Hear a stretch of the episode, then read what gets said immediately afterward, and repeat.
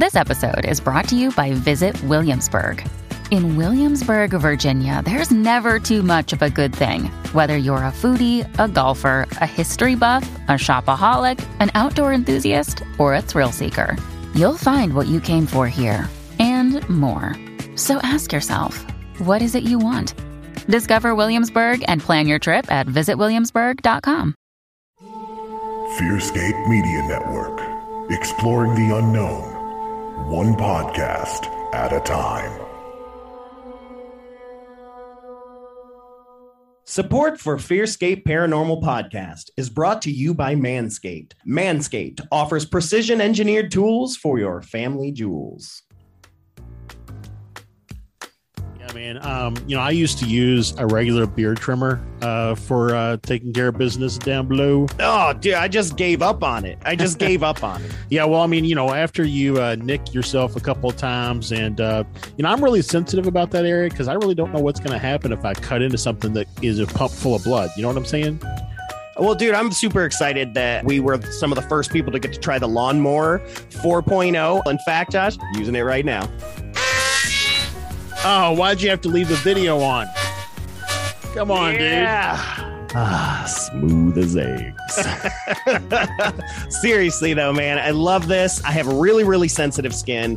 So, getting to have advanced skin safe technology on this thing, I now feel confidence shaving not only my face, but below the waist. Right. And now you don't even have to bust out your cell phone flashlight because it has a light on the front of it to hit those dark areas makes all the difference in the world. So I'm just telling you guys right now, our listeners, if you guys are shaving your face and body with the same trimmer, you are doing it wrong. So if you want to pick up your own lawnmower 4.0 trimmer or any of the other great products that are offered by Manscaped, like these amazing boxer briefs that they sent so us, so comfortable. Uh, head on over to manscaped.com and use promo code FEARSCAPE and get 20% off and free shipping. Again, 20% off, free shipping manscaped.com, promo code FEARSCAPE. Unlock your confidence now. Smooth as eggs. Fearscape Media Network is your new home for everything weird and enlightening. Check out podcasts and YouTube shows covering content from discussions on horror films to the paranormal to meditation. Find out more at fearscapemedia.com.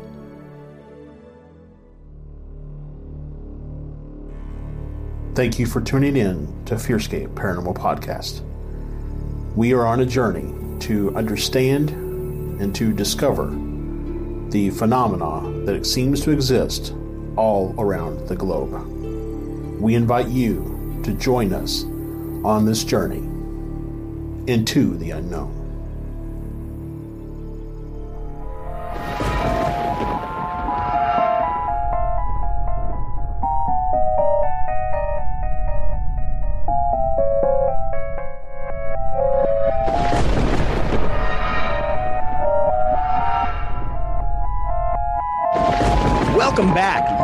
And gentlemen, to another fantastic episode of Fearscape Paranormal Podcast here on the Fearscape Media Network. I am your host, Stefan Gearhart, and I am joined, as always, by my elastic friend, Josh Rutledge, co host to the stars. How are you, sir? I am doing fantastic. And you know what? I am elastic because no matter how far you stretch me, I always bounce back. You do always bounce back, man. You're just the rubber band man. Like, I'm like Stretch Rutledge. Yeah, there's been times where I tied you to a post and then tied you to a post half a mile down the road and played you like a guitar. Yeah, well, there's that. You know, you can't. I don't know where I was going with that, but Stretch Armstrong, you know, the guy you Mhm. can stretch his arms and Yeah, stuff. his arms are strong. Could you break Stretch Armstrong? I don't know. You can if you stretch them far enough. Uh, you know, they talk about that in comic books like Plastic Man and the Elongated Man and stuff. It's like how far can they stretch where their molecules start to break down. Um, that is something that is talked about. Uh, but anyways, uh, we got a really really cool show tonight, man. We are uh, absolutely blessed here, and I don't use blessed very often to have Chrissy Newton from the Debrief uh, on the show tonight. Uh, if you guys aren't familiar with the debrief, you obviously don't listen to our show. It's a fantastic news site that provides a public venue for credible reporting on science, tech, and defense news with an eye for cutting edge science and technology of tomorrow. And they talk about UAPs on there all the time. There's even a tab for UAP. And uh, we are so absolutely excited to have Chrissy. Chrissy is, she's one of the hosts. She does podcast and YouTube shows. She's a producer, a publicist, on camera expert. She is a journalist that is just so incredibly knowledgeable um, that uh, I, I I can't believe she said yes. Yeah. so, yeah, it was it was it is a blast to be able to have her on the show tonight, and um, uh, you know I'm sure it'll be a fantastic conversation. For sure, for sure. I think you guys are going to enjoy that. Um, so, but we're going to uh, move forward here, man, because I want to get to that. But so let's get to our first uh, segment of the week so we can get crack a lacking, my uh, favorite word there. Um, let's get to psychic word of the week. And now, the psychic word of the week. All right, psychic word of the week comes from the Encyclopedic Psychic Dictionary from June G. Bletzer, PhD. Rest in peace, Honey Bear. We love you and we never knew you. Um, I uh, spun the pages around in my fingers, and Josh said, Stop! And I landed on page 185, and the uh, the word here uh, that grabbed me is actually the first word in the letter E here is E matrix. So that's E dash matrix. Mm. Um, and in parentheses here, it says radionics. It says bioplasmic energy that both interpenetrates and encompasses the entire human body, making radionics possible. The human body reacts like an electronic device. The radius, radiant, boy, radius Esthesist, boy, that's a tough word. Radiesthesis can feel outer stimuli within the circuits of his or her own body as it comes into contact with the outside matrix. This in turn reacts upon the divining rod or pendulum, giving tangible evidence of what the radiesthesis feels within his or her body. It can be consciously willed or happen spontaneously. Very, very this is like a an email, so right? It, but in the matrix. Yeah. yeah. so it's basically like um, you're a uh, uh, what uh, uh, what's it called when you're a lightning rod?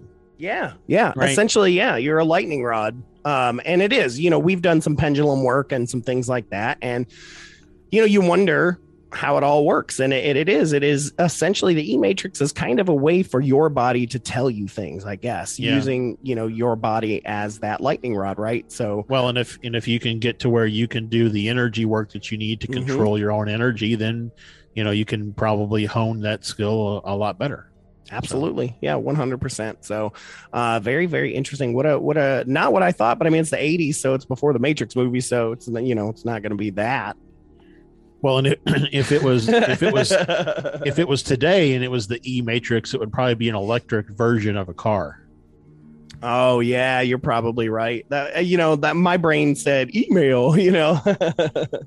um, but radionics, like I don't know much about, um, so uh, definitely want to take a look into how that all um, spins into radionics there. But uh, it's just I, I'm just fascinated. She she constantly um blows my mind that there are terms for things that we do, right? That go deeper than what we think. Like I've done pendulum work. I always just looked at it as divination or as energy work, right?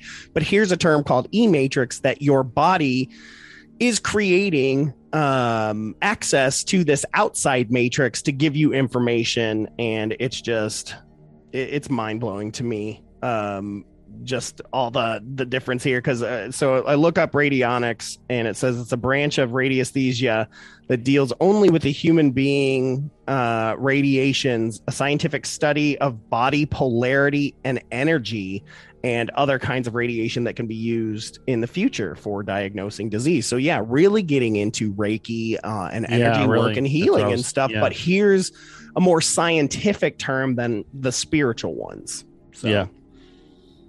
Very, very you know, interesting. It is very cool. Love it, man. Um, but yeah, so uh, you know, uh, check out this book if you haven't already. It's really, really good. Uh, before we jump into our next segment, I do want to remind folks uh, to like, share, and review the podcast, of course, helps us uh, get out there. We've been making some waves. Uh, we used to make splashes. Now we're making waves. Um, and uh, one of the cool things, of course, that you can do is jump onto our Patreon as a way to support us. Um, we have our blanket huggers out there um, that are already supporting. We're doing live Q and A's every third Wednesday of the month. Um, and last uh, this last one was really fun. Um, so check those out. We got a lot of cool behind the scenes features, and we got some new uh, things getting ready to happen here soon. We're going to start doing uh, live interviews as well for our Patreon members. Uh, I believe starting next week. I think is that correct? Yeah, that's right. Yeah, so we've got Lon Strickland coming on, and we're going to be doing uh, that live. So if you want to get that a week or two before we normally put it out, um, you know, you you can check that out. Um, yeah, that'll think, be It'll be available for our $9 tier and $15 tier. Right. And so we're going to be pushing that online. I believe by the time this is out, that live event has already happened for that one, but for the next one, and it'll always be accessible on there. Um, yep. That that gets you those ahead of time. There's so much cool stuff. Get on there. Patreon.com slash fearscape or fearscapepodcast.com slash support. Uh, and just get on there. We've got a couple tiers and it's a lot of fun. Uh, just wanted to make sure to throw that out there. Also wanted to remind everyone real quick as well to download our podcast network app. We have an app. It's absolutely phenomenal. It's so easy to use, uh, and you can get all the podcasts on the network. So not just Fearscape podcast, but you can also get Misters of the Dark and um, uh, Memories of Kane and the the Gab Girls, Bodies in the Basement, Ghosts in the Attic, Bodies in the Basement. It's all on there, and it's easily accessible. Um, it's only available though on the Google Play Store, correct? So it's only available yep. for Androids, but um, you know, eventually down the road we can hopefully get that for apples. But yep. Uh, but right now it's just for oranges. So, uh, anyways, let's go ahead and move on here. Let's get to our next segment, Josh, which is we got some uh, kind of disheartening spooky news.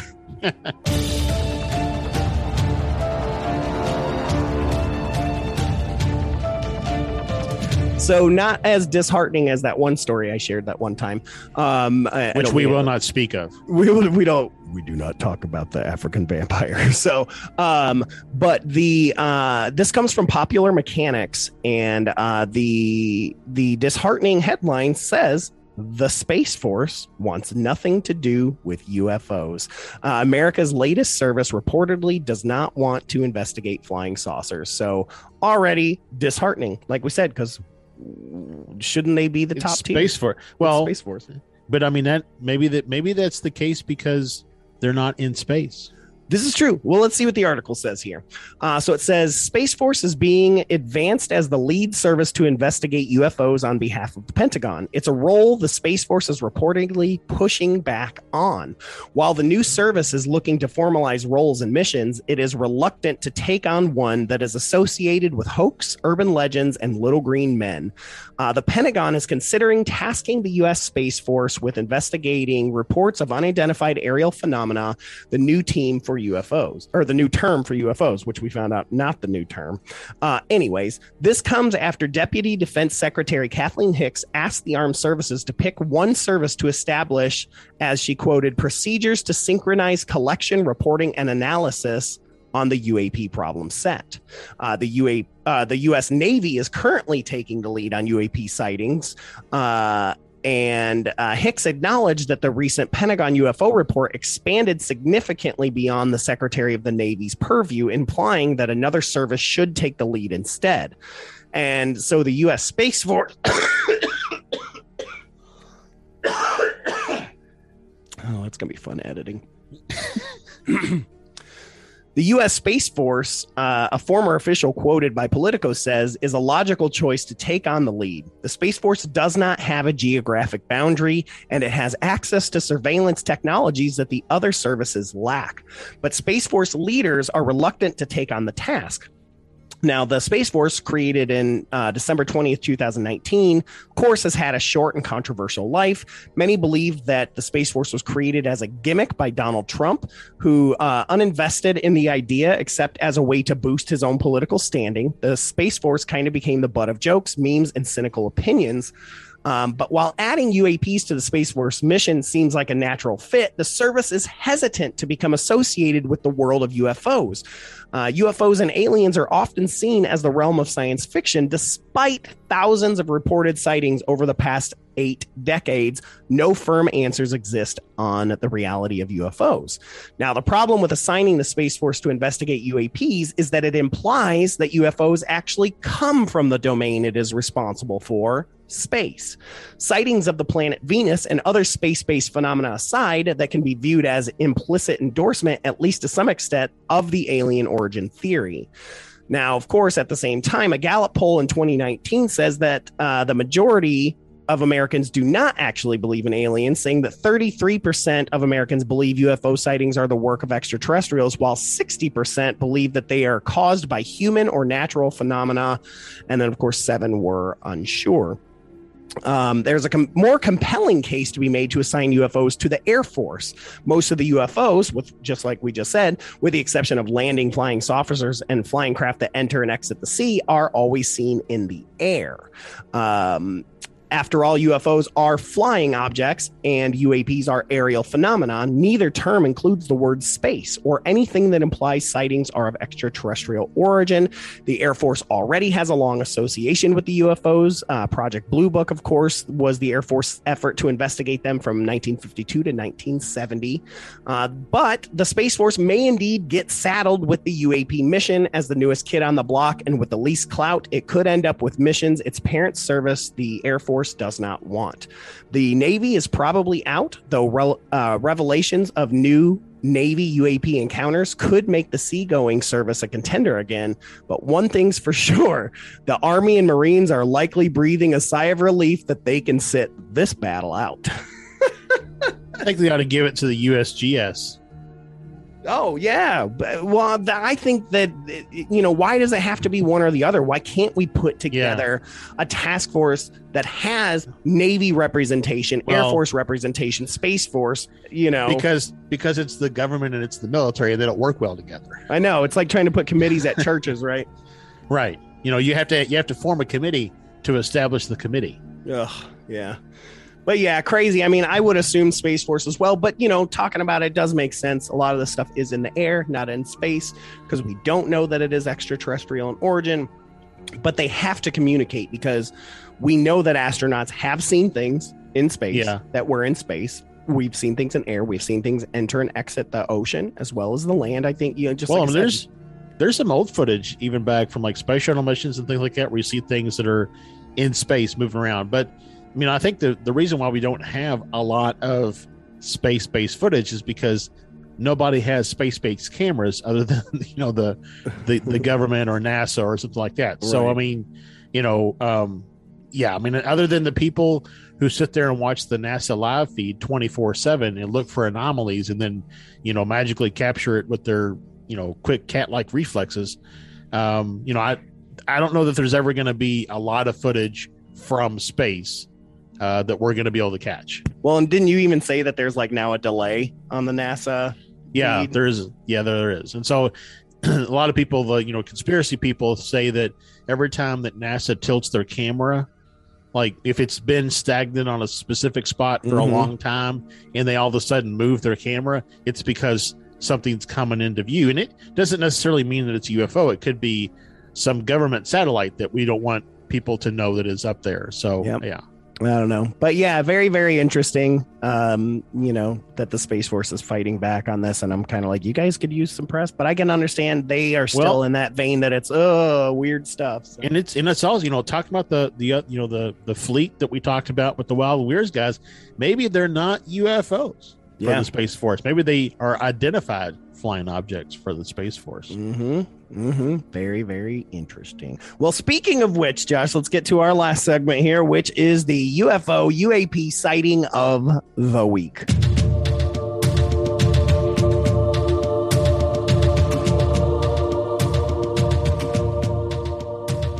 All right, Josh. So uh, each week, if you uh, have not been paying attention, each week we find a UAP or UFO sighting uh, that has been documented out there, uh, usually on NUFORC or MUFON or, or one of those organizations' sites. And uh, what do we got this week, Josh, and where's it coming from?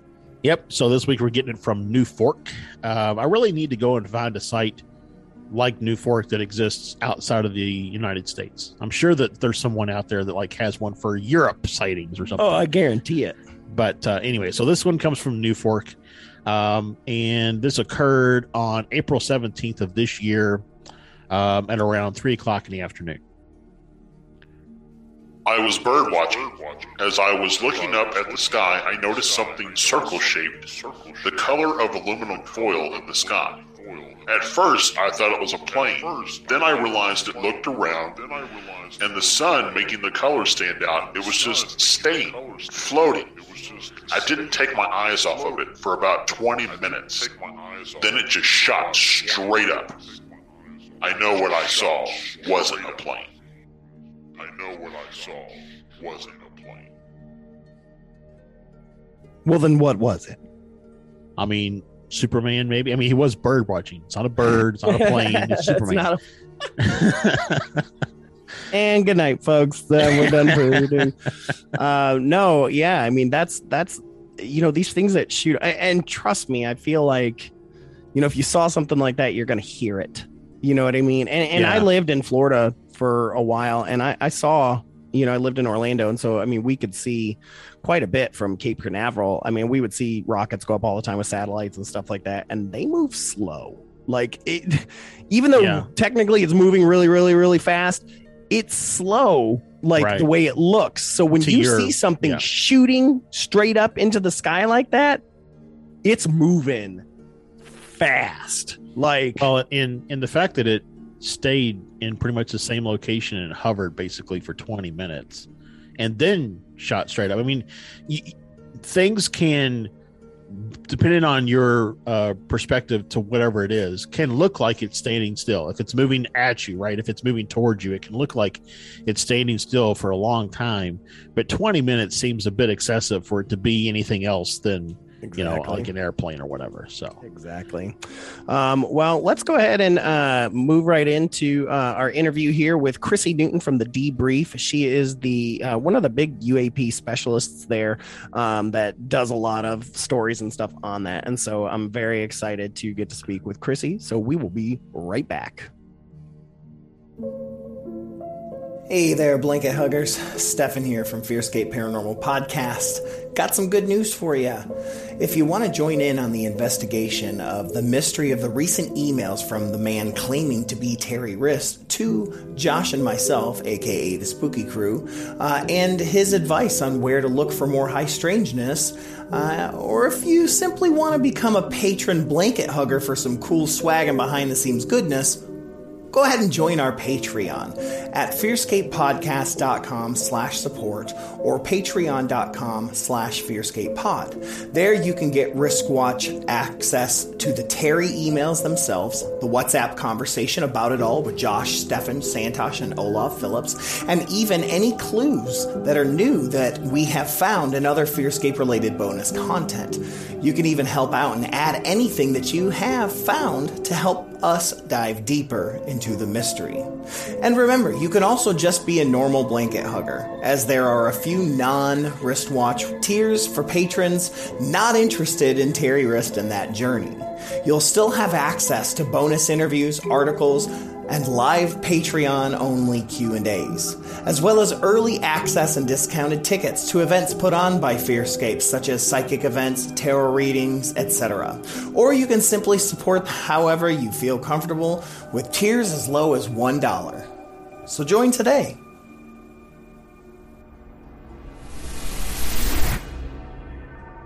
And thank you guys so much for sticking around. We love you guys so much. As promised, we have Chrissy Newton up from the debrief in the house. Thank you so much, Chrissy, for joining uh, Josh and myself, the spooky crew here tonight. How are you? I'm good. Good to see you guys. yeah i mean i i um i was amazed uh, when i reached out to see about having somebody on the show uh, that i got uh, yourself um, lined up. And i mean we were talking about it before the show. It's just the community that we have and how we all just kind of want to help each other out and help kind of spread the word and spread the message of you know, these things are real and let's talk about them. And, you know, Here they so- come. They're coming for us. Right. Can't deny it now. It's That's real. right. It's real. The Pentagon has confirmed it's real. Yeah. Yeah, the Pentagon you know, and just you know, uh, pop culture is really getting behind. I think what it did uh, was it Chris Mellon just tweeted the other day was talking about how now they're they did a thing where they're saying even more so now ever since the Pentagon release and all of that are people saying that they believe people are coming out of the the I guess the the UFO closet so to speak and saying yeah yeah, I always kind of believed it now it's kind of cool to say so I I, I did I always did Yeah, there's a lot there's a lot of people that believe now. And I think a lot of people have. Like I just the, the ridicule Yeah. was so bad.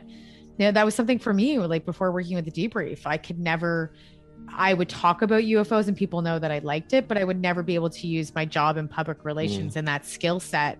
Now I can use it, but before I would have been blacklisted from the media. So, or they would just been like, "Who's that nutty PR person?" Right. I mean, we were talking about they had a UFO stuff on Sunday morning, the Sunday morning show, which is one of my favorite. You know, uh, was that CBS? Right? Is it CBS Sunday morning? Yep, you're Been right. watching that since I was a kid, and you know, like, and here's a whole segment on there Yeah. on 60 Minutes, and uh, like my dad's opened up to talk about stuff now because he's. He's like, well, I guess if it's on Sunday morning, we're okay.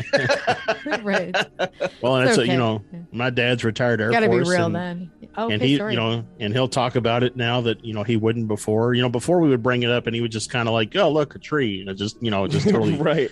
Shove it off. But now he's like, "Oh yeah, you know, the guys are flying overseas. They'd, st- they'd spot that stuff all the time out coming out of the ocean and report it." Like, well, where was this ten years ago, Dad? You know, I mean, come on. yeah like come on dad i you know and i there's lots of people like yeah lots of tv shows too like i'm based out of toronto so we're seeing a lot of different morning shows we're slow to the pickup on certain news stories and especially in the ufo topic but we're getting there uh, but outside of it i'm like yeah there's you know they they still bring in the, the x files music and i'm not a fan of that Oh, I know. I think we've got another 10 years Yeah. of that. So yeah i so i was funny i was i sent this to the debrief we have this debrief chat a company chat that we're all part of all the writers and the whole team so i sent one night that was like this clip and i said to mj banias and like tim mcmillan and like micah hanks so it was like and, and anybody from the team i'm like if, don't ever i said and if i do please like remind me that I'm a horrible publicist then if I do this and put you on one of these shows because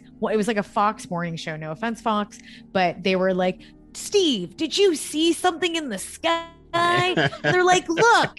And he's out there and he's like, I did. And it's early morning, Stephanie. And I'm like, oh God. And then like the X music comes in and I'm like, ah, I'm like, come on, guys. I'm like, yeah. we're come on like is we're way past that now i'm like whoever produced that segment i'm like please don't ever do that again uh, Well, so they i probably- just told them i was like yeah it They probably pulled it out of happens. mothballs. It was probably the same segment they did back in the '90s. right after the Oh, Phoenix yeah. Lights. yeah what did Yeah, you see today? so I don't know, but people in Phoenix saw lights. yeah right Uh, but no, I, I will say, I, I, I, we, Josh and I love the debrief. I mean, it is our source for news. We absolutely love it, and um, Glad you do. we're just fascinated with the content and everything on there. And so, just like Josh said, it's a, it's a hu- huge honor and pleasure for us to have you here, and um, we are going to rack your brain. Because that's what we do, Chrissy. That sounds i'm ready i'm ready that's what we do. We had Ralph Blumenthal on, and uh, he he got, he got us thinking. Everybody, everybody that we have him, they just get us thinking deeper. We we already think we're down this rabbit hole. We think we found Wonderland already, and then our guest will hand us a shovel. we're just like, okay, let's go deeper. yeah seriously like, we always joke that we're you know we have got a got our aluminum foil hats you know so we've got our secret organization the aluminum naughty so that we can that's what all of us in our community we call us so let's, let's see what you got on the back burner for us sounds good So um, I, I did want to ask and, and just kind of kick things off here a little bit. Um, you know, you mentioned you you do PR, you've got some history in marketing. Um, I, I'm curious if we look at the current activities that are happening with the government as a slow disclosure. With a marketing lens, are they doing a good job of getting the information out there? You think? So, ooh, it's a tough question because everybody will have a different answer to this one. uh, and and I'll say, okay, there's a couple things, right? You know, especially after the J.J. Abrams piece that came out, which we enjoyed. Yeah, I did too. I actually really liked it. And to be honest, I haven't watched the last episode yet. I was going to watch it tonight after this. it's good. We So- talked about how we love that it shows both skeptical and you know forward. You know, so uh, you'll enjoy the fourth episode. So, eh, you know, if we look at these things like disinformation campaigns, so I'm in the side that I don't think we're living through another one right now. Right now, that I think that maybe I might change my opinion down the road, right? We know how this happens in the UFO community. People's opinions Right. flip flop very much because you have to. There's we don't we don't know yet, right? But Right. I would say that if the government is telling us the truth, um, and we'll just play it that they are and things are correct from what they're telling us, they're doing an okay job.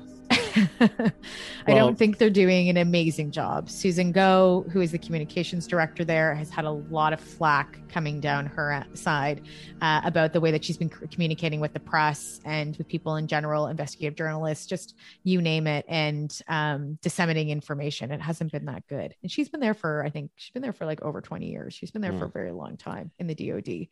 And then we look at the report that's come out. You know, I'm I'm happy because the report has we needed something like that that would say hey this if you believe the report or not you know i'm just going to say that for the sake of this conversation that it's true.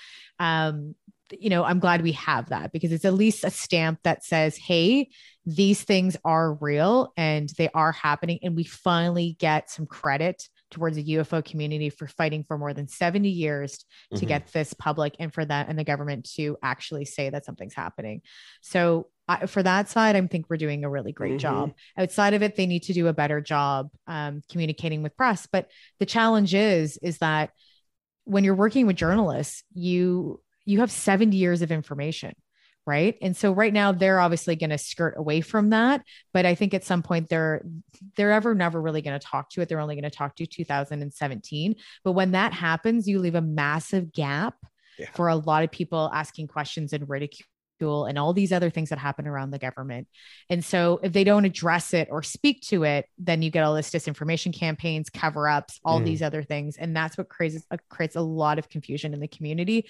and just, just in general and trust within the government. So that's the challenge. The one thing with the government I've noticed as someone who works in communications in a lifestyle entertainment before Spectrum business, I didn't work for the government. I've never worked in government communications. I've only worked within the consumer, mass consumer side of things. So my job is to teach and to be and to make something attractive to consumers so that they purchase it and also to tell a narrative and a story, right? And I'm very much on the positive side of spin, not negative. Um, and so for that side of me understanding that and being able to promote something or put something like publicize something, we try to do the best we can by communicating the best we can. What I see is that the government's not doing that great of a job. And maybe there's a tactic why they do that. I do not know. But from what I see is from my profession, they could be doing way better, way, way better.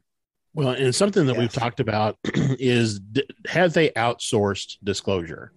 You know, ha- is it really to the Stars Academy and other like organizations that they've outsourced and said, okay, you guys release 15 documentaries over the next five years. It's going to roll everything out and explain everything, but we, the government, are only going to maybe release a couple of reports. That's a that's. That's really smart. So yes, the government does seed information to media, and they'll seed it to different groups because they'll release information. You know, they try to seed it to media that we see the New York Times and and other outlets. Like we we know that that they they do do that, but there is I would not be surprised if they are seeding information internally to other organizations to help propel. Um, the question is why are they doing it? And how are they doing it? And then what is the end goal? What's the future end Mm. goal? Right. and that's the 'cause you- questions that yeah yeah, you think about like the Brookings report. You know, you think about the Brookings report and stuff like that. It's always gone. It's always been put in the hands of civilians. Eventually, once this has kind of come around, and is TTSA the new Brookings report? Are they the new uh, whatever the Well, other the one was Condon before? report. The Condon report. Yeah, That's what I meant. report. Excuse me. Yep. Um, yeah, it's Yeah. like, are they that new thing, but with an eye towards, uh, you know, uh, uh, the other side of things? Whereas the Condon report was, eh, eh, you know, whereas they might be because now they they've come out and they've said, "Hey, look, we have 144 of these cases. We have no idea what it is. We're just going to be honest with you. It's probably in this catch-all category of we don't know." This is the first time that that's been like that. So we 100% now legit can say yes, there is something unidentified Right. in the sky. Yeah, and I agree. You know, a lot of people would say maybe that that's some kind of red herring that they're throwing at us, and that's disinformation. That report. I'm hoping that it's not. I think that there's two.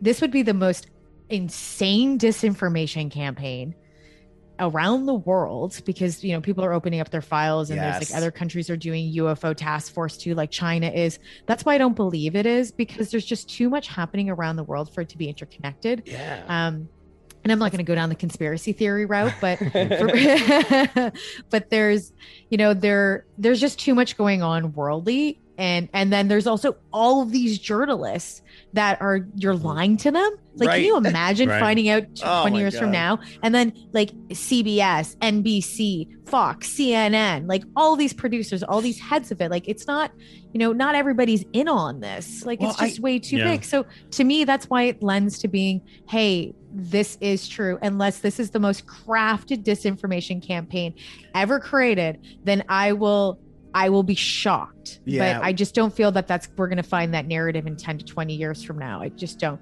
We're probably going to figure out that some things were not what we thought they were. Maybe for example some footage um, like UFO says in the in the JJ Abrams piece that says that like maybe some of the other footage isn't real and people are still speculating. I Mhm. bet you that's going to happen. I feel that that's more plausible than being like, oh, by the way, this is just smoke and mirrors and pff, like it's not Yeah. real. Like I just well, it's and, it's like, UFO, interesting. not- it's, it's us. I just- It's interesting because, you know, we spent four years with Trump creating this fake news narrative, right? right. For UFO disclosure to essentially happen after that.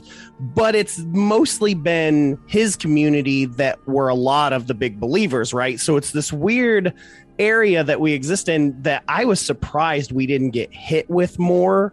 Um, people Yeah, saying point. fake news, right? Good point. Um, but I think the pandemic, of course, kind of helped soften a lot of that because all of a sudden we had to listen to the news um, and things like that. And then you've got someone like Richard Doty, right, who's out there. Right. You're like, is he a double, triple agent? I don't know. I can't Right, trust anything he says. Is, you know, is he still is he still running the long con? You know, so Yeah, that's you know, you worry about that because he's on every documentary, right? You know, we have to look at him, but then you do, you have to question it at the same time. That was his whole thing was disinformation, and now you're like, Yeah. well, is he disinforming us now? Because he'll even say, yeah, it's possible. That sounds like Yeah. something they do. Uh, and like, and I "Oh, would say, hate you." yeah, I'm I'm going to say that there's probably some disinformation happening, but I don't think it's on the uh, everything is disinformation. Sure. You know, I- well, that's part of disinformation, right? A hundred percent it is. It's like, you know, it's gaslighting to its finest, Mhm. you know, it's horrible. So I, you know, I bet you there are pieces, but I, it might be from evidence that we thought were UFOs and they're not. And Mick West is probably cheering right now, being like, yeah, you know, like, you know, the day that everyone says that Mick West is right, I will laugh because I'll be like, oh my God, the UFO community will just freak. yeah.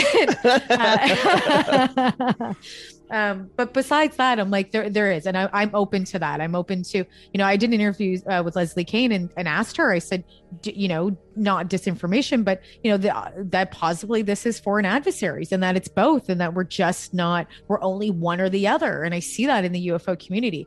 You know, you've got this strong narrative. It's Yes. aliens, you know, it's, it's aliens, it's just UFOs or it's foreign adversaries or it's us. Like it's, it, it can't be all of it. Like why Right, can't, I'll take yeah. aliens out of the equation, but why can't it just be UFOs and why not foreign adversaries and technology? And and right now the government is saying that it's not ours, which okay, sure, we- we'll believe you at this point, but maybe it is maybe it is ours. Some some things that you're testing, but why isn't it foreign adversaries? And the worst thing for the government to say to us would be, oh, by the way, it is foreign adversaries, and we don't know how to protect you, and we don't have that You're right. technology. right. Um, I think it's worse to say that than being like, "Oh, uh, it's a UFO." A UFO is safer, and then That's then here's the other kicker, yeah. right? It is. It's a safer place to play, but because you're not saying, "Oh, by the way, we're not that up to date as a as an intelligence Yeah. community, and everybody else is," but The one thing though, it could be both. And that's even scarier when it's Mhm. both because you're like, by the way, it's foreign adversaries and we don't know what they're doing and we don't have that technology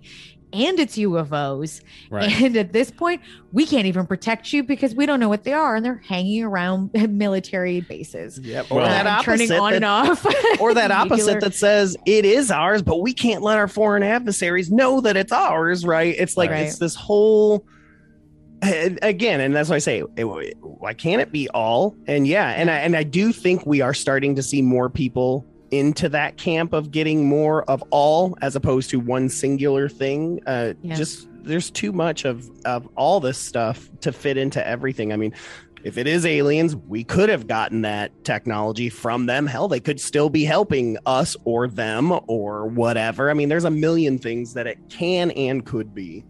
Right. And here's the thing though, too, is in the 60s during the Cold War, and like, you know, the before or sorry, during the Cold War is a very long time, a period of time. So during that time with the disinformation campaigns, people were, there was only one way of communication. So like we have the internet. The internet has taught us two ways forms of communication. Like right now we're doing two way forms of communication. We're Right. we're making content and we're educating people on other information and then we're sharing rather than just getting a one way. So back in the day you had internet that was just getting radio sorry, you're getting radio and print and um yeah, and television at that point that was just telling you a narrative. So you weren't Mhm. listening, you weren't sharing it or being able to share your opinions. So the disinformation campaigns could be way stronger and way more accurate Mhm. because you didn't have other people really kind of making comments back to it because they were just kind of they were learning and spreading their information.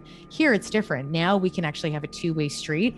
So you have to be if you're going to make a disinformation campaign, you need to be very smart because and you have to understand two-way streets of communication because people create now and they share and we're actually having these conversations. And it's we I mean, never have had It's before. Exactly. Well, yeah. And- Look, look And at the you would- Snyder cut. That's what I talk about.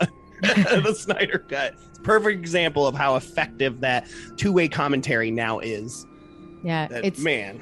And, and it's important that we have it because this is makes it makes people think outside the box and it also questions like we're actually questioning the government now or just in general questioning things because you always have to. I never believe if uh, you know i'm not saying i don't believe everybody but when it comes to certain information i need to research it myself and Mhm. go through facts and be able to to look at it and and have an open mind as well.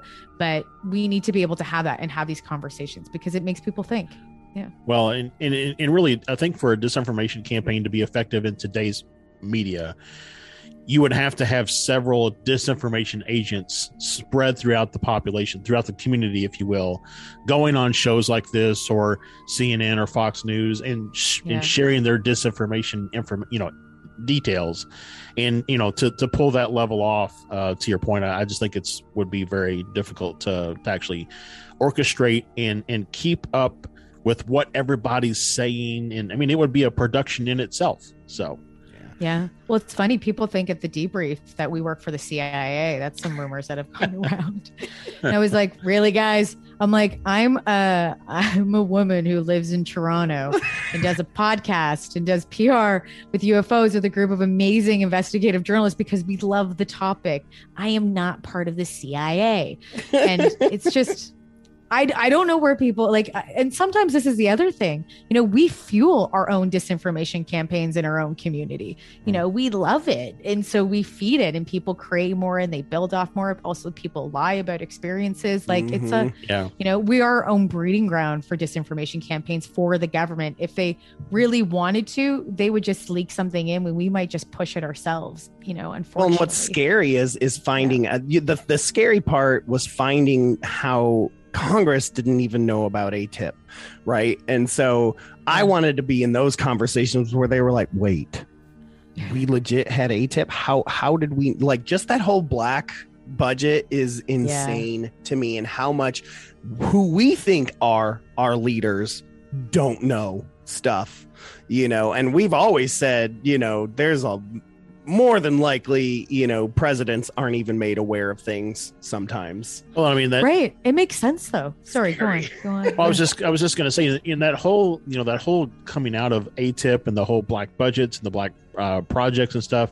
Um, th- does that give any credence to um uh oh what's the uh totally gonna blank on his name in nevada he worked at area 51 he came Bob forward Lazar. there you go does that give any credence to bob lazar's claims you know you know what it's it's well so it depends on the narrative you believe if you believe in the disinformation campaign narrative that was strong and roswell didn't exist and that um that and all of that didn't happen and they didn't you know you might not believe in bob lazar maybe maybe you would i you know I, it's it's all Well, and that's what I'm saying about there's the, so the many narratives Is like, it's yeah, so but many. they don't even know. So they can be 100% honest and say, no, look, Area 51 is Good not point. real. Bob Lazar never worked there because they didn't know. Like, That's you know what I mean? It's like here, the senator from Nevada may have never been told or knew this. So when he's telling you, he is legit telling you the truth because he he didn't even know that it existed, right? So he plausible has to- deniability and he probably thinks I should know, and therefore, if I don't, it's not real.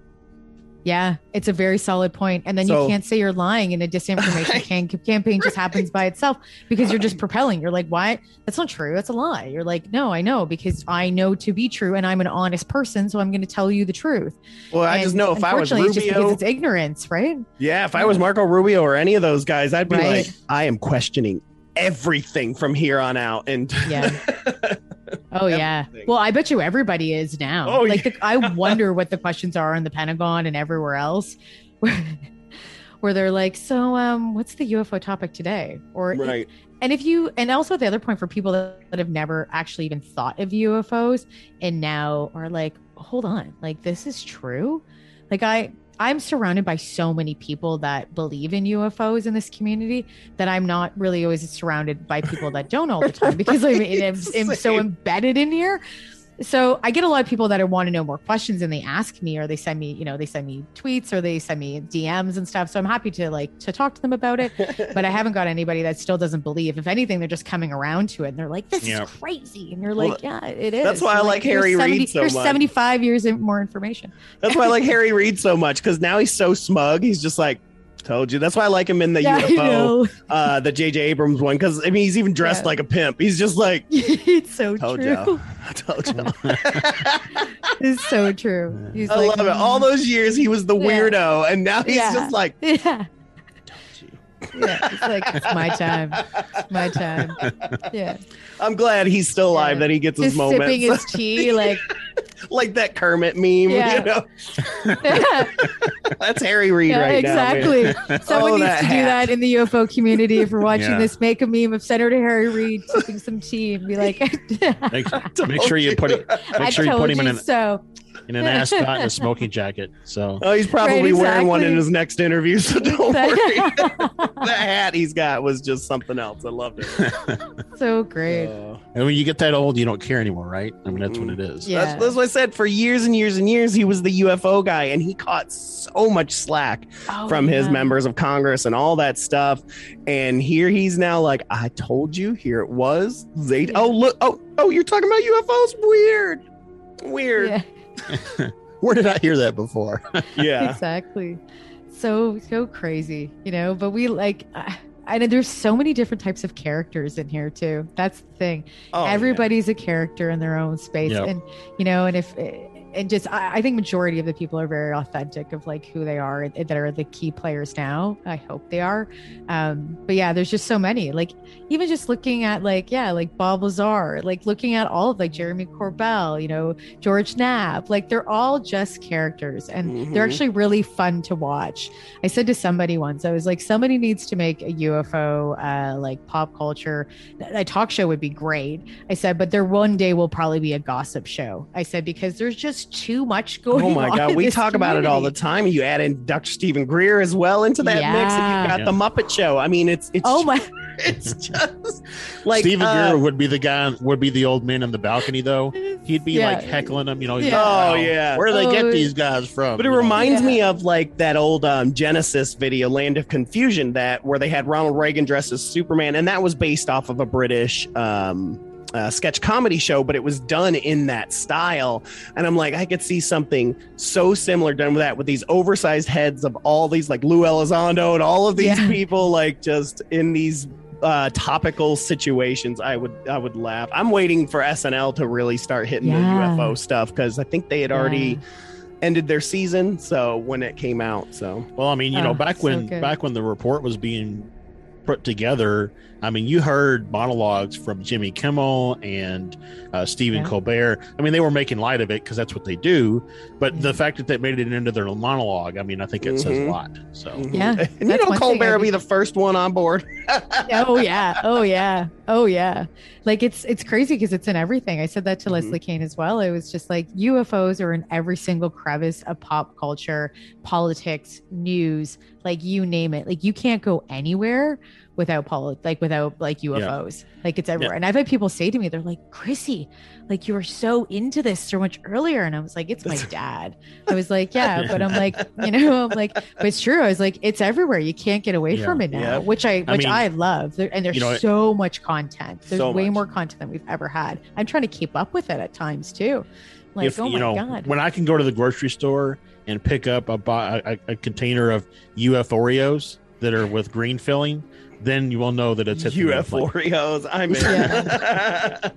yeah But it is. It's it is a really really interesting time. And I told Josh, I said, you know, we started this about three years ago. I said, boy, we jumped in at the right time, you know, as well for us, and just always being believers and um, searchers and and all that stuff. It, it's just. It, we like I said, we could not have come out long at the same time, and it's all it's done is it's it's helped us on our own journey. We joke about that all the time. That this is really, you know, we said earlier, oh, this is our religion. It kind of is in a way. It's kind of become that. It's become this culture for us and this religion Yeah. and this this search.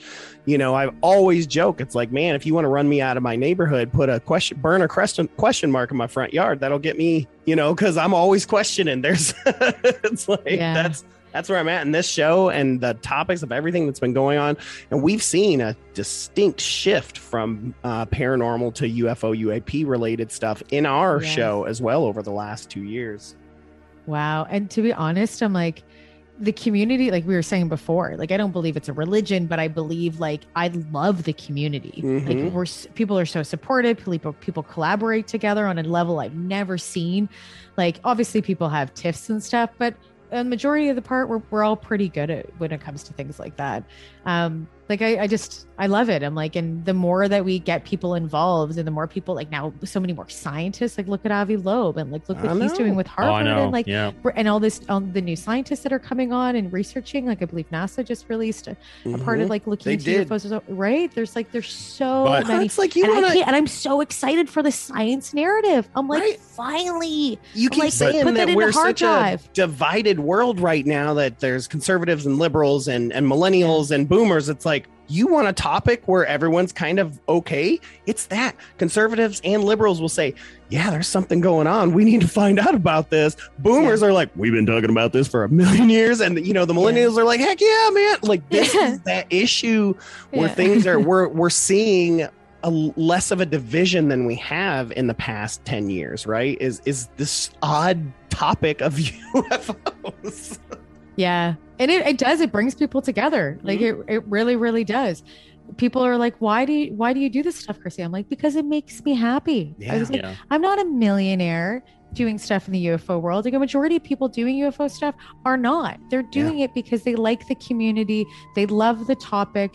It feeds it, it really it's kind of like a soap opera, let's be For honest. sure. Like I oh, oh, right? Yeah. Like I don't it's funny because I realized I was like, I don't like reality TV and I'm not much into like housewife things. Same. Like, it's not my it's not my thing, you know, not in, big into that. But then I realized I was like, oh, maybe I am a little bit because I'm part of a UFO community that has a lot of different drama to it. And oh yeah like, we're always like what's inter- greer complaining about on youtube Right. today like we're like gotta watch it right exactly gotta keep up you know like so like i find myself and i realized i was like oh no chris you just like it when it comes to like science tech and like ufos like that's that's your narrative in the in the Mm-hmm. Yeah. gossip world but outside of it it So just it makes right it like it just makes me happy i'm like i like making content i get where you know i understand why you guys do it like it's just Mm-hmm. it's so fun talking to people asking questions learning and and just and being part of something. And everybody like works together shares their information and Yep. shares the content.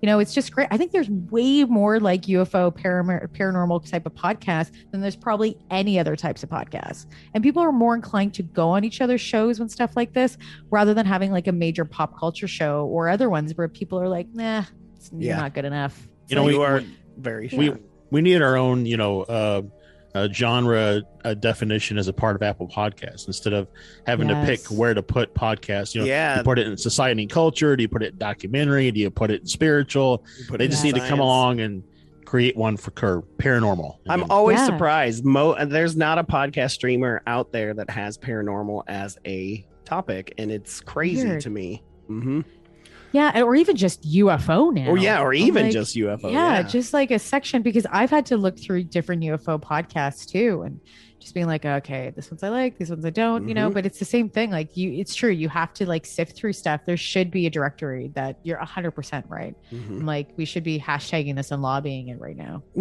yes, Marco Rubio, get Yes. put this on the docket. yeah. What was it? It was uh, what's Elon uh, Elon Musk's wife's name? What's her name again? Mrs. I forget. Musk. I don't know. Mrs. Musk. I I don't forget. She, but she did the same thing. They had there was something called ethereal music, and it's like '80s kind of like synth Mhm. pop Oh, I know what it is. right. I love like ethereal music, and Me I never knew. And yeah, it's really great. And so she lobbied for Spotify to create an ethereal like section. Wow. Yeah, and she got it. So I'm like, okay. I'm like, well, she can do that. Well, she is Yeah. Elon Musk's wife, but right. I'm like, we can, we should be able to. That's something we could do with UFO Twitter. Is like demand. Yeah. so we have the It's actually not a bad idea. yeah, we really should. We really Mhm. should. So um, I just wanted to circle back around a little bit. You you know, so you're based in Toronto, Yes. um, and you talked about early on that you feel like um, Canada in general is just kind of maybe a little behind the curve a little bit on the stuff that's being talked about. Something that Stefan and I were talking about uh, a couple weeks ago is, you know, does it, it almost feels like the rest of the world is kind of waiting to see where the U.S. comes down officially on this kind of stuff. Do you feel that that's the same? Canada is an interesting place when it comes to UFOs. We've had our own UFO experiences, like Falcon Mhm. Lake and like multiple other. You know, we even have it on our Toonie. Like we have a we have two. I believe we have two. Don't quote me, but I know we have one for sure. But I believe we have two Toonies that have a UFO crashes. Hmm. So it's on our bloody money. You know, like, but we just like, oh, let's not talk about it. So right now, there are people within the government that are interested in UFOs, and we know that, um, but they're not doing anything about it. Um, they have declared that they're not really going to, like, they document it, but they don't really go down any other roads. That's what they tell us. Uh, when it comes to the media side, nah, it took two weeks. We broke stories about UFOs and, like, you know, confirming some uh, coverage from the Pentagon. It took two weeks for Canada to pick up our news. And I'm Yeah, like, it- and they're on my media list. There That's are the some other thing. Like, fascinating UFO stories from Canada too. I'm like, it- Yeah. you know, it just it blows my mind. Like, you know, but I, again, I think Josh is right. I think everyone is kind of waiting to kind of see because you know it's like you look at the US as your big brother. It's like I got a lot of cool stuff, but my brother's gonna make fun of me about it all the time. But if he says it, all of a sudden it's okay, right? It's like, and it's it's irritating, but it's kind of how it goes. Even in my family, that's the way. It's like Yeah. if my brother's all of a sudden okay with something, all of a sudden the whole family's like, oh yeah, this is super cool. Like here's my, Well, and here's my we, you know, we we saw a recent article uh, coming out of Australia that was kind of a similar type thing where it's like Yeah. Australia's looking into it, but they're kind of hesitant, almost, you know, to, to really go, uh, you know, full bore all the way in. Yeah, their morning shows pick it up. I see that, but I don't know about the government side of things. They're probably still a little more. They're probably waiting as well. But the um, the U.S. side is, is all UFO. Like it Yeah. really is. It's fantastic. yeah, it is. It's really time. great. It's fun to play in this space too. But yeah, I love I love that you know we are seeing like you said earlier other countries. I mean, uh, recently Yep. Japan came out talking about their their stuff. You're seeing even the UK like their air force is releasing all of their old files uh, publicly. Um, uh, you know, eh, it's just it's it is it's insane. It's a crazy time. Yeah. Um, you know, some of these just countries around the world, and I think we're going to see more and more. And I think some of the more interesting ones are going to be these smaller countries, right? Oh, you know, true. because uh, right now it's already been the U.S. has been like the number one UFO sighter country. You know, if you look at MUFON and things like that. But I'm like, Right. I would not be surprised if the more and more this comes out and other countries start coming out, we start seeing, oh no, we've had a lot more reported. We just never let them out. South America. So Right. Oh, yeah. many in South America. Like I would love to see from Mexico and downward. Right. Well, that know, hits see- really ancient astronaut, right? It's like Yeah. that's that's where the the OG gods were. right so i would i'd love to see because there's so many people with brazil you name it like a lot of places in south america that have and it's embedded in, into their folklore as well Mhm. Yeah. so like same with like mexican culture like it, it's just it's everywhere. So i'd be curious with spanish cultures to see what what they have as documented. And i believe that peru um, does have uh, a system that does document and i think they document like their air force does as well but i forget his name there is somebody in peru and i we did end up speaking to him a while ago and i forget his name i'm sorry but he did start a committee that does document this stuff so it's happening and i believe it is attached to the air force at some some point or Mhm. he was yeah, but they're feel doing like it. It just that, yeah. it's in a smaller form. It's maybe not, you know, it's a little a little bit different than us, but Yeah. at least they're doing it, and you that's of Machu Picchu's a landing pad, so right. I mean, that's that's where all the Nazca lines are just direction points. I mean, that's yeah, that it's is, like so. park over here, guys. Yeah. Right. well, like Um, there's just all the other countries. Like I, I'd be really curious because I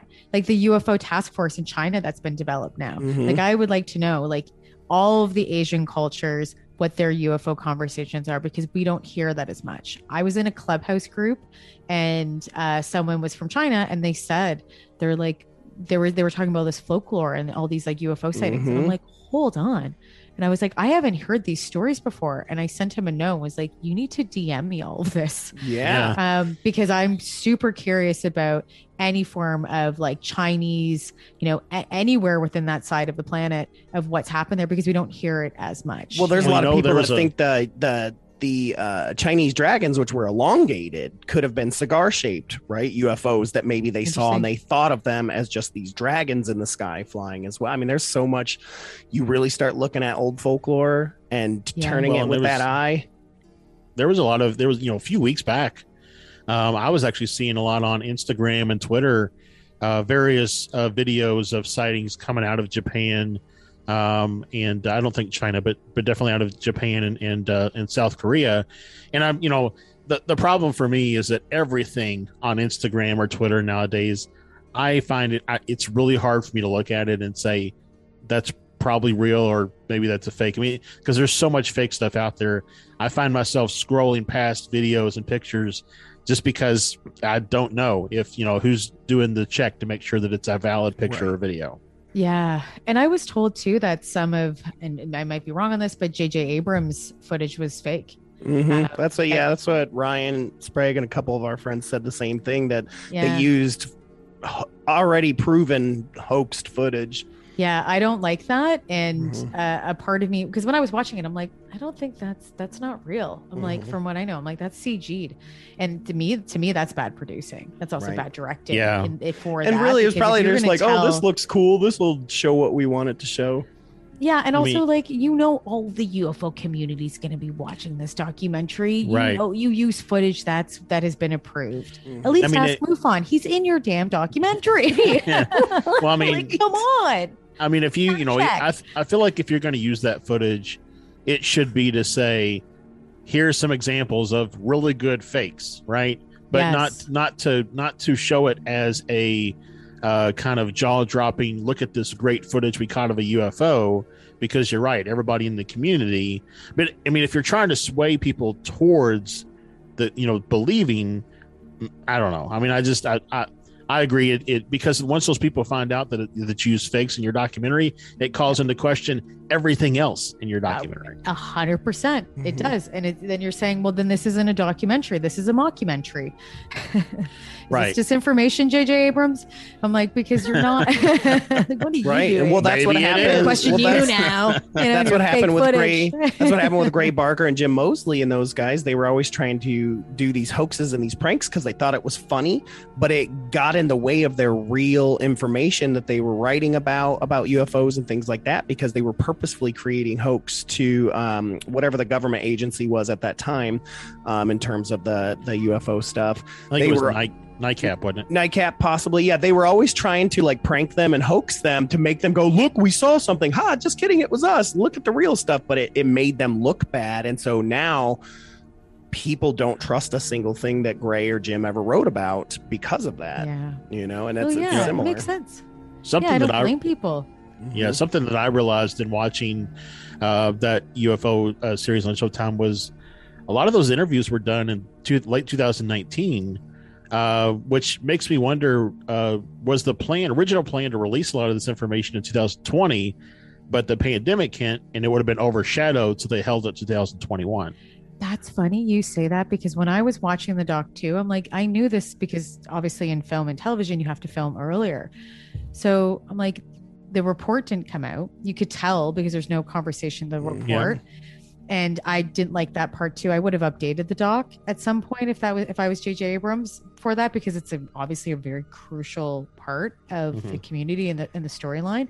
But I thought about that too. I'm like, when was this supposed to be released and like with or, or do they think the same right now like do they you know do these you know for example does anybody at mufon or anyone else think that like lou elizondo still is like doing disinformation campaigns like you know i'd be curious to have those conversations now um it's like the same thing or did they cut did jj abrams cut it properly too it's the same thing Right. happened with like dan uh, with um daniel sheehan and like his his documentary that he did with steven greer and then Mhm. representing lou elizondo like i'm like I know. somebody's got to release a statement. Well, I even Well- said in the debrief, I was like, okay, guys, I'm like, what is going on here? I'm like, this is ridiculous. I'm like, who, wh- why wasn't it? And it took a, a long time for him to find, uh, for him to release the statement. And I'm glad he did because I'm like, why would Lou even pick him up if he thought he, if, if he thought that he was we to believe his story. Mhm. Yeah, and so I know that they cleared it up a little bit. Um, and at one point, I'm going to be having an interview with Lou Elizondo, so I'm going to talk to him about that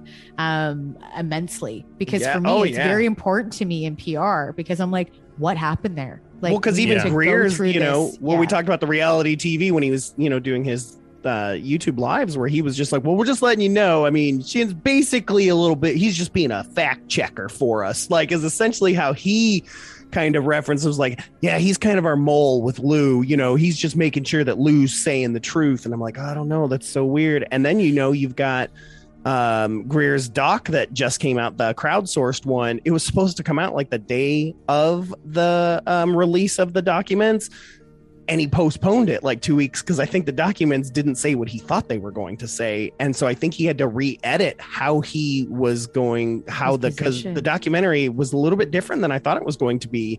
Because I think he was going to be like they came out and said this and this and that it's all evil and it's all a threat and blah blah blah, but the the docs didn't really say that, and so I think he had to go back and edit because it he was like I know we're going to release today, but it's going to come out in two weeks, and so very strange. Well, and, it's, See, and and it's that's also just schemy. I that to Mhm. me is Yeah. just I'm not a fan of that. I'm like, Same.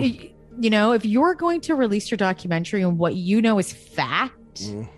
and what you believe and what you figured out and then what your maybe your you know your theories are is one thing that you're trying to prove but if you start go re-editing because of certain things it's not to prove your narrative and your storyline to make you look good nah Yeah, no he's thanks. very much become a hey, look at me, and Yeah. I, eh, he's know lost what? his old narrative for sure. you know what I find true, really true. interesting about about Greer and his stuff though is that you know what you never really hear is anybody who goes on goes out with Greer to do his CE5 stuff, you never hear from them.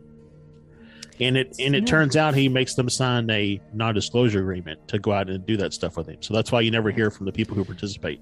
Yeah, I have a any I have an issue with anybody who takes money from people, and I want to ask Steven Greer. I'd love to interview him. Be like, how much people have spent their life savings on these experiences, and you've just taken their money and they've never. Oh, we've said he's made he's become a cult leader. I mean, I I Yeah. still like a lot of what he does and things like that, but he has become a cult leader. Yeah. You know, and he does a lot of those things out here in Arizona, and I see them all the time. And it's like the cheapest ticket just to eat dinner with the man is a thousand dollars. Just to have dinner where he just says the same old thing that he says over and over and over again. But if you want to go out on one of the CE5 experiences, I think the cheapest is like 10 grand. Ten grand, yeah. It's Like to- ten. I thought it was three grand. It's no, to 10 go with him. To go if with you want to go with Greer with the it's 10 Messiah. grand. Yes, with the Right, Messiah. And I'm like, and that's where I get sketchy. I'm like, ah, this is where No, I, I struggle. no, because- no.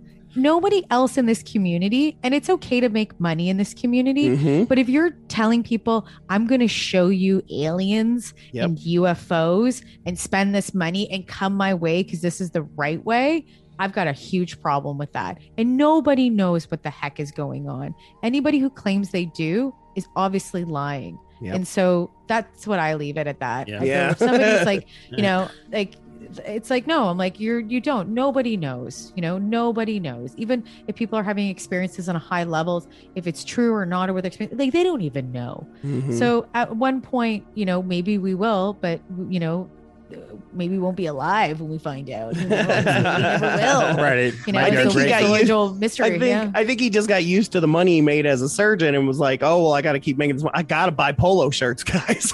Or he believes more." it or he believes it himself Yeah. and i don't Yeah. know if he's And come to that point where he actually Right. believes it which That's is the scary part. You just Which don't know. worse. Yeah I watch. I, I watch too much true crime, so I'm like, Well, and I've heard "Oh." true, and this again, this is hearsay, but I don't, I don't know 100 percent of this. I've just heard this from other people that when he's doing media Mhm. interviews, he asks for all the questions up front, Mhm. um, and that he needs, and then he tells them things that he won't talk about. And I get that as, as a PR person, like you do do that, but Mhm. that also, as someone who works in PR, makes me worry because I know that you're trying to hide something. Oh When yeah, there was a Yeah. there was a guy that did a anonymously talked about his CE5 experience with Greer, and he talked about how they uh, most everybody didn't see anything. Uh, Greer just basically talked about himself the whole time, and this, that, and this, that, and yet his staff would constantly say, "Oh, we see it, we see it, we see it," but no one else was seeing it um and and then he said oh well you didn't see it it's because you didn't believe hard enough you know or you've Ugh. got something bad in your life you know you you're holding on to some lies in your life that's where it sounds like a cult right because he says That is, yeah this guy was like oh he was told he didn't see anything because he's living a bad life and he's holding on to lies It's and like things like that Scientology crap right there. Yeah, taking so- a, a page out of like L. Ron Hubbard's book. Right. And that's that's where you're like, oh man, I it's like you've lost your narrative, Greer. It's like, Yeah. but then it's Yeah. like, did he see these things? Did that because you know, religion can change someone, right? And it's like if he saw Jesus, so to speak, in that as the aliens, he could have done that. But I mean, he's gone far away from disclosure and moved towards Yeah. worship these creatures. Yeah. yeah, it's and he's crazy. combative too. He's he's separate, Oh, trying to very separate combative. the community. He's putting people at odds to you know, and He's and, been so like, it- anti Lou Elizondo, and then I'm like, you don't need to do that. We can come together. Lou's not saying Yeah. this is the only thing. Look at old videos. Lou's like, I think it Yeah. is aliens. I'm not sure, but yes, it could also Yeah. be this threat. But he makes it sound like Lou is just out there Well, I saying, mean- hey, we got to shoot nukes at these things. Yeah, Well, I mean, and I don't really- think Lou's making mass amounts of money. From anything I know of Lou, Mhm. he's not making, you know, again, unless it's a disinformation campaign, but you know, and he's going to be Right. rolling in retirement in 20 years. But I, I highly doubt that he's going to be around for a very long time. Like, Yeah, you know, and sure. I, I, I, I really um Get I'm used to it. He's the face. get yeah and that's what it is and then new people will come in and out and like new people new new people from politics will probably start having a voice in this as well at some Mhm. point but yeah i don't steven Greer's narrative i just don't follow at all Yep. And I used to love anymore. it. and i used it's to love him too Right? i used to He's- love him too i did yeah Sad. Yep, he's uh, he's gotten to the point where um, you know I can understand why he doesn't make an appearance on any mainstream shows. Um, you know, nobody's invited him from Fox News or CNN or the Times or anybody else to come and have a real honest conversation. He he gets he gets his word out via his YouTube channel. He's got a new show on Gaia that just started out this uh, this month, I think. Yeah. There's like it's going to be a ten episode series on Gaia, and he's being inter- interviewed by Billy Carson.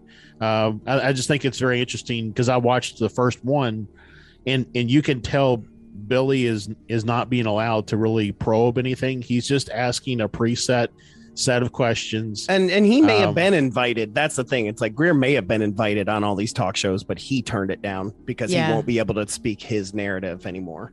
yeah that's a good point it could Yep. be either or He's not Yeah. quick on. He don't have improv training, Josh. So, um, I know that we're getting close to time, and I want to be We are? respectful. Uh, I know. so See, it, it, fast. it's so it goes by so fast. It's such a great conversation every time. Cat just bit my foot. We'd love to have you back sometime if you'd be willing. But um, 100% I, I want to ask uh, two questions. Number one, and, and maybe this is not uh, in your understanding, but why does the debrief not have an app? Because I would kill to have it drop me notifications every day about the top articles that are hitting that I'm interested in. I'm going to tell that guys. I'm going to tell the guys that. Please And- do.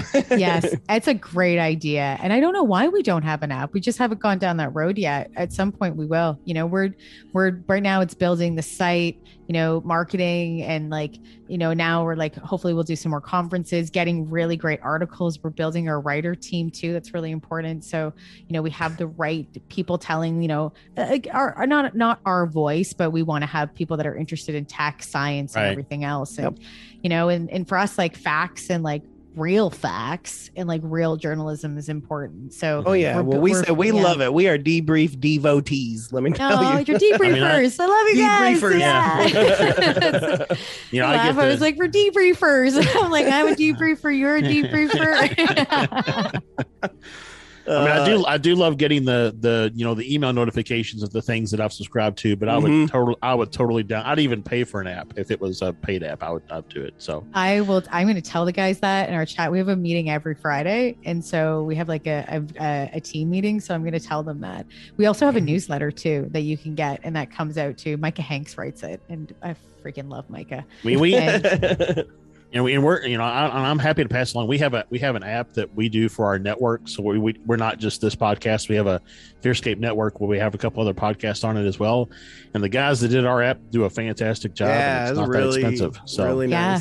honestly if you could send me send me an email to that because i'll send it to the guys and say hey yeah, we need to this and, it, and honestly that's a really good marketing rec- recommendation because we need to have it we just right now we're we're you know it's obviously we're focusing on the site and development Oh, for but that's sure. next oh yeah, that's yeah. like Oh, next year you know that's like next phase as we grow Yeah. and grow and grow and hopefully we do we don't want to go anywhere we want to stick No. around Oh, you So- will. I mean, we push you guys all the time, so we're always Share your articles all over articles all the time. So Thank you. I'm glad Um, you guys. It's so funny. I always hear other sides where people like, you know, people have certain opinions on some journalists, you know, because they they feel strongly in certain ways about certain articles. So I hear all. So when I hear that people love or like follow it and love what we're doing, it just makes me happy. Because Good. again, like you have people that think we're part of the CIA, and I'm like, we're not. Like we're just trying to do good journalism and really great work. So. Um, so we usually kind of wrap things up with two questions. The first one is, is we've talked a lot about UAPs and UFOs, and so we usually ask, how do you feel about cryptids and ghosts and stuff? Kind of the other sides of the paranormal. Since we've talked Yep. about this, what are your viewpoints on the other side of the paranormal? That's a great question. So cryptids, yeah, like I, I think I don't follow it as like Bigfoot and all of them. I don't Mhm. follow as much. I jump into some clubhouses with Bigfoot that I'm known of because they're like, "Hey, Oh, yeah. UFO chick," you know, I'm like, "Hey guys, it's, show- hey," you know, we're all kind of in similar worlds at times. Yep. So um, it's like share some UFO facts, and they're like, share some Bigfoot. Uh, we'll share some Bigfoot information. so it's it's nice. So I jump I jump in and out of the communities. Mm-hmm. Um, I don't know as much about it. Um, I it's not that I'm not interested in it. I'm just so wrapped into the UFO community yeah. but I find it interesting. Um, and I do learn a little bit more, but I don't know enough about it. Uh, the ghost side of stuff, too, I find. So, something has to be going on, and I don't. I have no idea what it is. Um, we've had obviously, there's been multiple people having like multiple experiences. So my thoughts to anything paranormal, the UFO world has was is I'm going to say it's mainstream and it's not paranormal anymore. I think that it's like it's past that now, thankfully but that means it's going to open up the doors for all the other Mhm. fringe topics. And i'm excited about that because it's, it opens up the doors for like the ghost topic. It opens the doors for Yeah. multiple other different topics. You know like um it was what someone else did. I think it was a i forget his name now. Jeez jeremy. Um uh, on UAPX. What's Jeremy's last name? Jeez. Uh, he was just like, no one's talking about spontaneous combustion anymore. He's like, they were in the early 80s. And I started laughing and I'm like, it's true.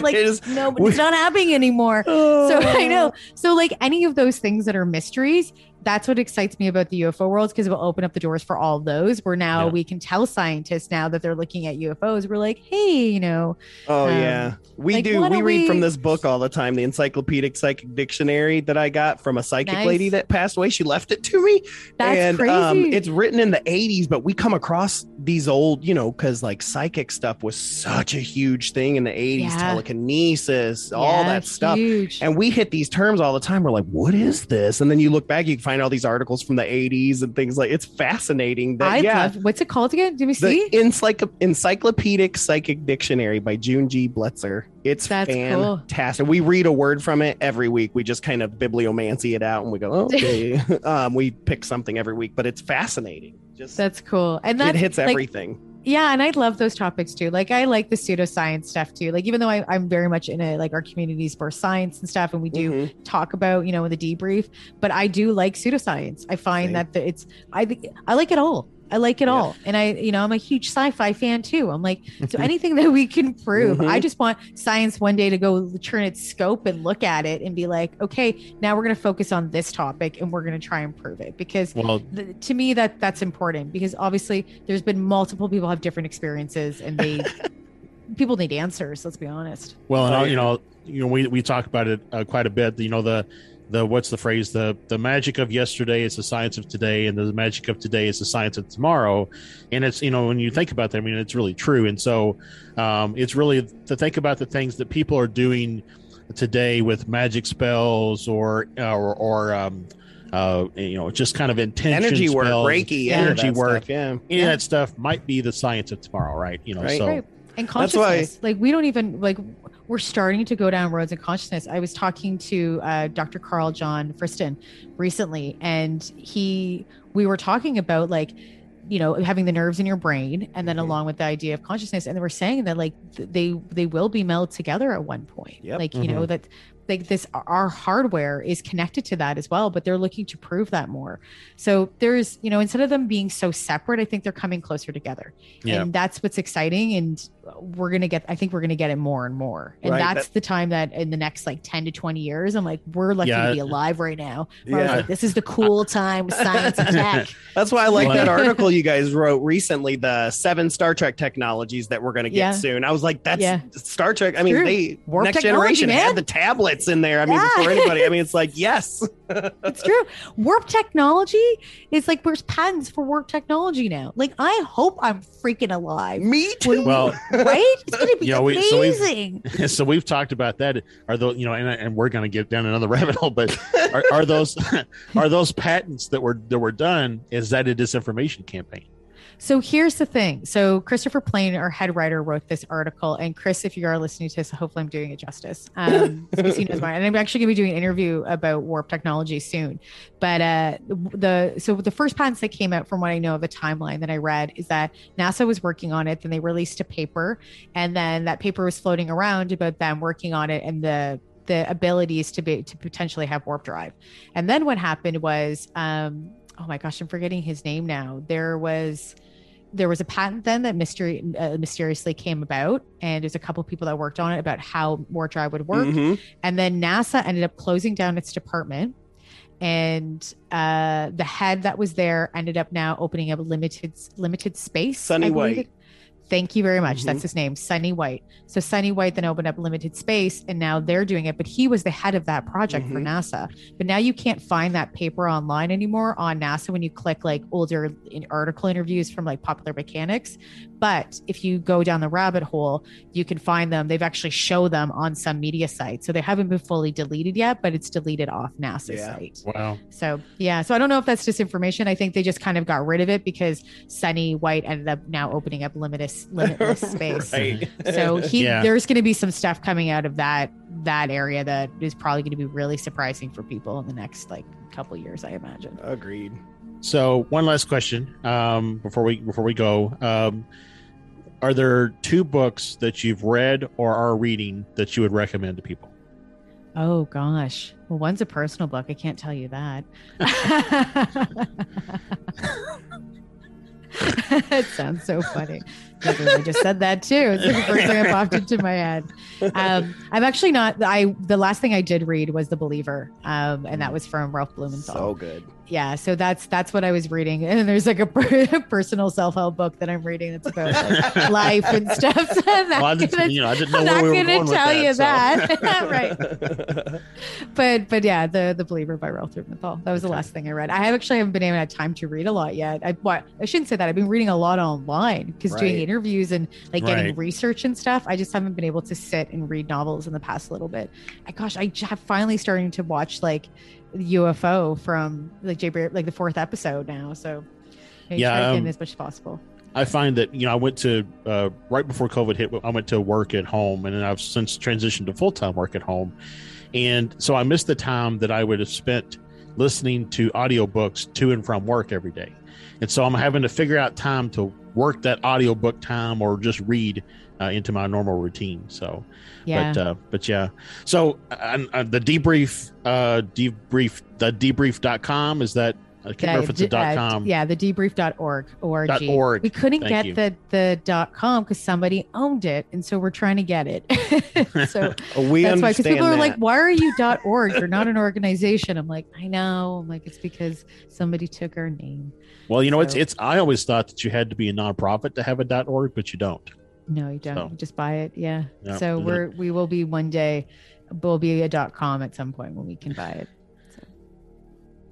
And uh, if anybody wanted to find anything else about what you have going on, where can they find you? Yep. Uh, they could go to my Instagram and Twitter. I'm at Miss Vocab, M I S S V C O A B. I was going to spell that wrong for a second. uh, and then I also have a show on the Debrief YouTube channel too. It's called the Debrief. We are don't confuse us with the Christian group that is there that has a debrief. We are the Science and Tech and Defense Right. uh, YouTube channel, uh, and I have a show called Rebelliously Curious uh, with Chrissy Newton. So you can check that out, and that comes out every two weeks, every Friday, every other Friday. There we go. Absolutely. We are, like we said, we are big fans of not only the debrief, but you. And we thank you so much for just giving us your time. Um, like I said, we could have probably just kept jibber jabbing for about three more hours. So Oh, you guys are Um, fabulous.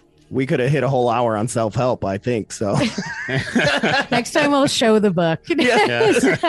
I read, I'm one of those, I read like 10 I'll books. read. I'll at open my book. I'll read So- the, the piece out of the book and be like, "This is yeah."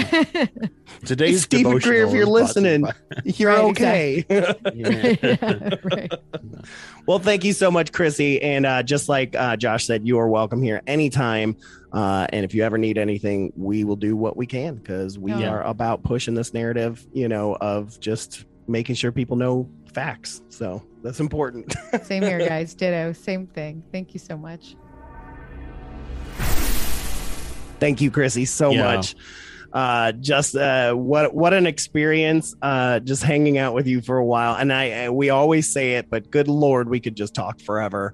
Yeah, I Um, mean, it was and- a fantastic conversation. I really and just like you enjoyed said, it's so fun to be able to talk to other folks about this stuff, and and it is, and it's fascinating, and uh, love to see that the Canucks are up there talking about it too, man. You know who I'd like to ask about is the uh, the Canadian astronaut that did all those YouTube videos that was on uh, the space station for a long time. Uh, Mike, I can't think of what his name is, Is um, this but the he- guy that has the twin that stayed on Earth so they could study the differences? I'm not sure, but he had a mustache. He kind of looked like the Micro Machines guy. Um, Oh, okay, he was great. He played guitar and all kinds of stuff. He was so great, and he was a Canadian astronaut. Um, I wish I could think of his name offhand, but Mike, uh, he- I'd love to have him on the show. I bet you he saw some cool stuff. But he's just fantastic. He really kind of helped. He did like uh, Facebook lives and YouTube lives all the Mm. time, and created video content just to show kids um, about what it was like to be in space. It was really really cool.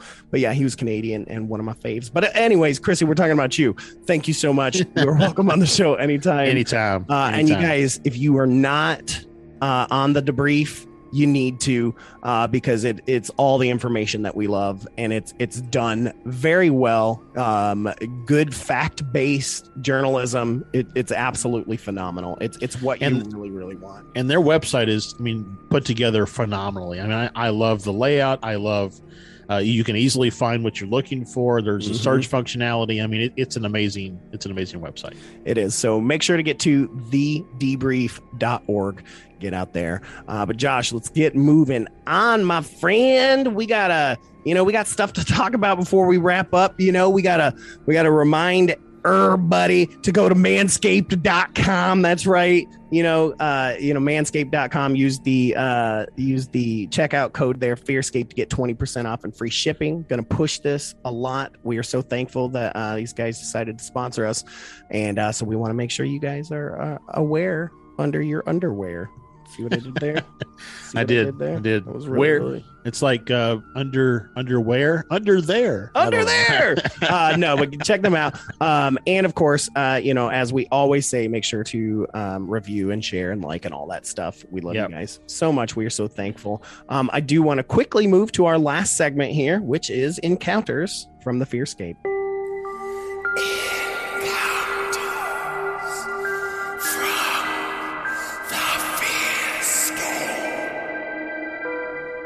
So uh, we've got a, a repeat customer here on Encounters from the Fearscape. Uh, one of my favorite posters on the uh, Fearscape Media fan group uh, page on you or not on YouTube on Facebook is Becky Winter Fox. She posts the most amazing stuff, and and I know some of this stuff is really really scary for her, some of the stories that she s- shares. So I don't mean to make light of it if if if that's the way it's being taken um, but your stories are fantastic and um, this recent one that she sent in um, is, is just another great one uh, so i wanted to do that becky comes from florida um, and uh, this is her her story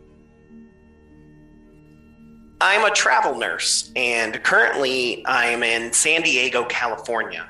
Uh, I've always had activity that surrounds me. It doesn't bother me, but at times it can be very inconvenient and annoying.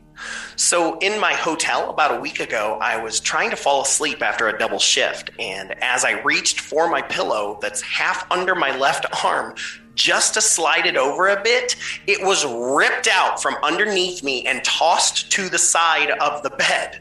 So this did not go over well with me considering my typical sleep is only about four hours a day since I work nights. Several times now, including the last two days, I've awakened with the television on. It's not programmable, and I do not watch it, so there's no reason for it to be on when I fall asleep. The volume is never up, it's just, well, it's just on. So tonight, when I got back to my room after my shift, the damn thing was on again.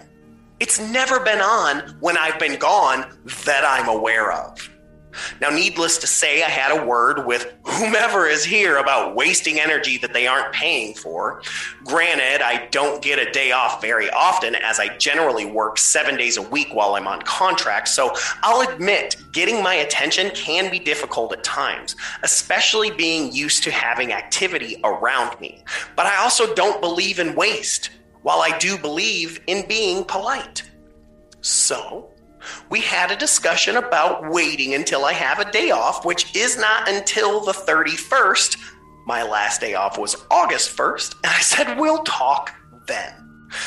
Until then, I know that they are here, and I do validate their presence, and I talk to them, but remind them that a real conversation is gonna have to wait because of the work that I do and the fact that I need my rest. The response after I said that? The TV went off. Wow.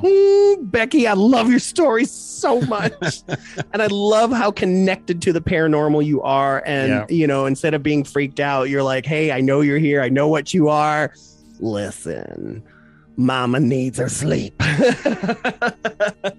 so I love that.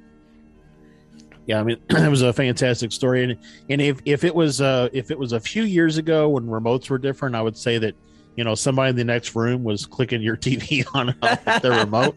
Because I remember that happening to to me in a in a house I used to live in, but uh remotes have gotten a lot different since then. So I don't think Oh, that's yeah. the case. I So, and I love the timing of it shutting off after you were like, "Leave me alone. We'll talk. We'll talk down the road." Click. Okay, I see what you did there. Fantastic. Um, so as usual, guys, you can send in your stories. Either um, hit us up on our social media at Fearscape Pod, or go join the Fearscape Media Network fan group uh, group page on Facebook. That's a great place to post your stories. Uh, we love that as well. Or just email us fearscapepodcast at gmail.com or go to fearscapepodcast.com submit a sighting. So many ways. Yeah, so many ways to I share mean- your stories with us. short of like you know smoke signals, you can get it to us a bunch of different ways. this is true. Do not do smoke signals out here in the desert. We're in fire season right now so i'm gonna ask you to dampen that. And don't send Stefan a carrier pigeon because there are a crap ton of pigeons in Phoenix and he won't know it's a carrier pigeon. Nope, I won't. I won't, and my cat will probably eat it. Um, but anyways, let's go ahead and get out of here, Josh. Uh, again, make sure to check out our Patreon, patreon.com slash fearscape pod. Uh, we've got live interviews that you're going to get to see and some great stuff like that and uh, a lot of cool stuff. Remember, October uh, 1st, 2nd, and 3rd, we are going to be in Louisville, Kentucky at the um, Paracon there, the uh, Fright Film Fest and Paracon. It's going to be absolutely phenomenal. We're going to be sharing a lot of information on that, but come say hi to us if you're in the area. Yep. Yep. Would love to meet y'all. We would. Uh, other than that, you guys take care. We're going to get out of here. Thank you so much for listening to Fearscape Paranormal Podcast here on the Fearscape Media Network. This is Stefan, and uh, keep your eyes on the skies, guys. This is Josh. The truth is now. And remember, folks, hold those blankets extra tight. Things tend to get spooky when you're listening to Fearscape. Good night, everybody. Good night. We hope you have enjoyed this guidepost on the road of high strangeness with us. And we thank you, as always, for listening and joining our caravan to the weird and unknown. Please consider supporting us as we continue our journey to find the answers we all seek fearscapepodcast.com forward slash support.